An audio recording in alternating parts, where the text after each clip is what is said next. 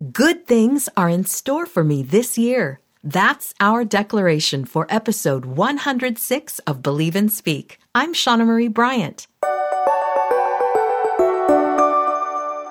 Welcome to the podcast designed to empower your tongue with truth.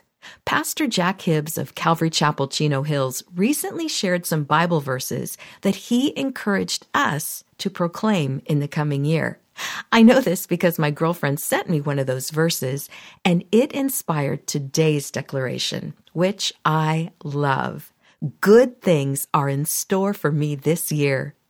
Pastor Jack quoted Psalm 65:11 in his sermon last weekend, but I'm going to read a couple more verses on either side of that.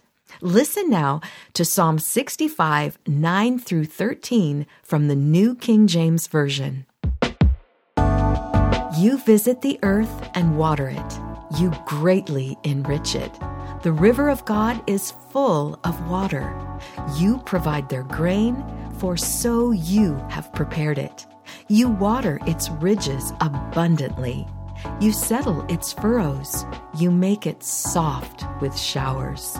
You bless its growth. You crown the year with your goodness, and your paths drip with abundance. They drop on the pastures of the wilderness, and the little hills rejoice on every side. The pastures are clothed with flocks. The valleys are also covered with grain. They shout for joy. They also sing. Is it any wonder that I came up with this declaration?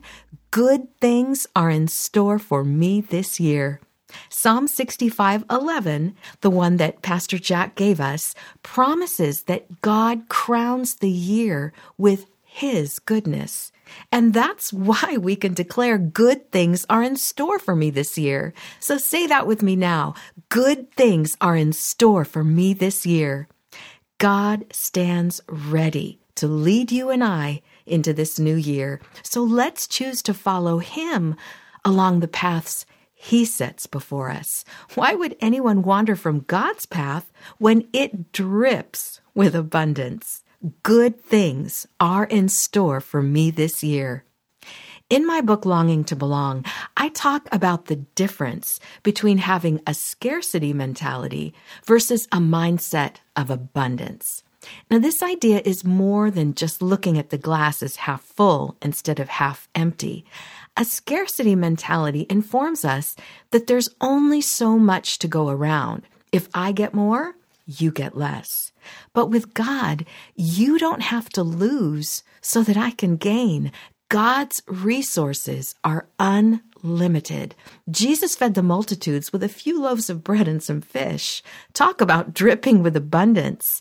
If you are in relationship with God, you will not lack because your heavenly Father has unlimited resources.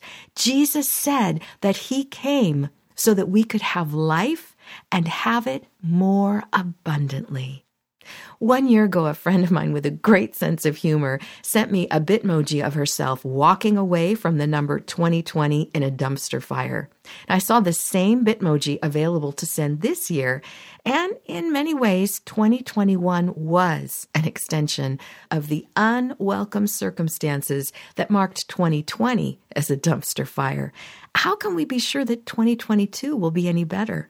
How can we be sure that the new year will drip with abundance. Because the Bible tells us so in Psalm 65 11. Good things are in store for me this year. We can believe and speak that good things are in store because God promises abundance, not scarcity. So declare this with me. Good things are in store for me this year. Stay on God's path for your life, my friend, even if it leads you to a dumpster fire. Psalm 23 puts it best. So that's how I'll begin our prayer. Let's pray. Oh, dear Lord, you are my shepherd, and I shall not want. You make me lie down in green pastures. You lead me beside the still waters. You restore my soul. You lead me in the paths of righteousness for your name's sake. Even though I walk through the valley of the shadow of death, even though I walk through a potential dumpster fire of a year, I will fear no evil, for you are with me, your rod and your staff, they comfort me.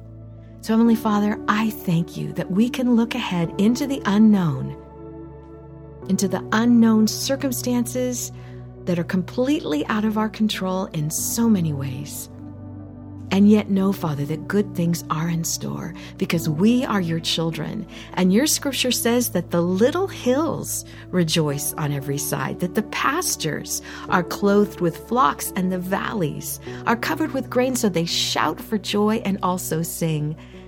Lord, there's a scripture that's, that says that Jesus had said that even if the mouths of the people are silent and stop praising me, the rocks will cry out.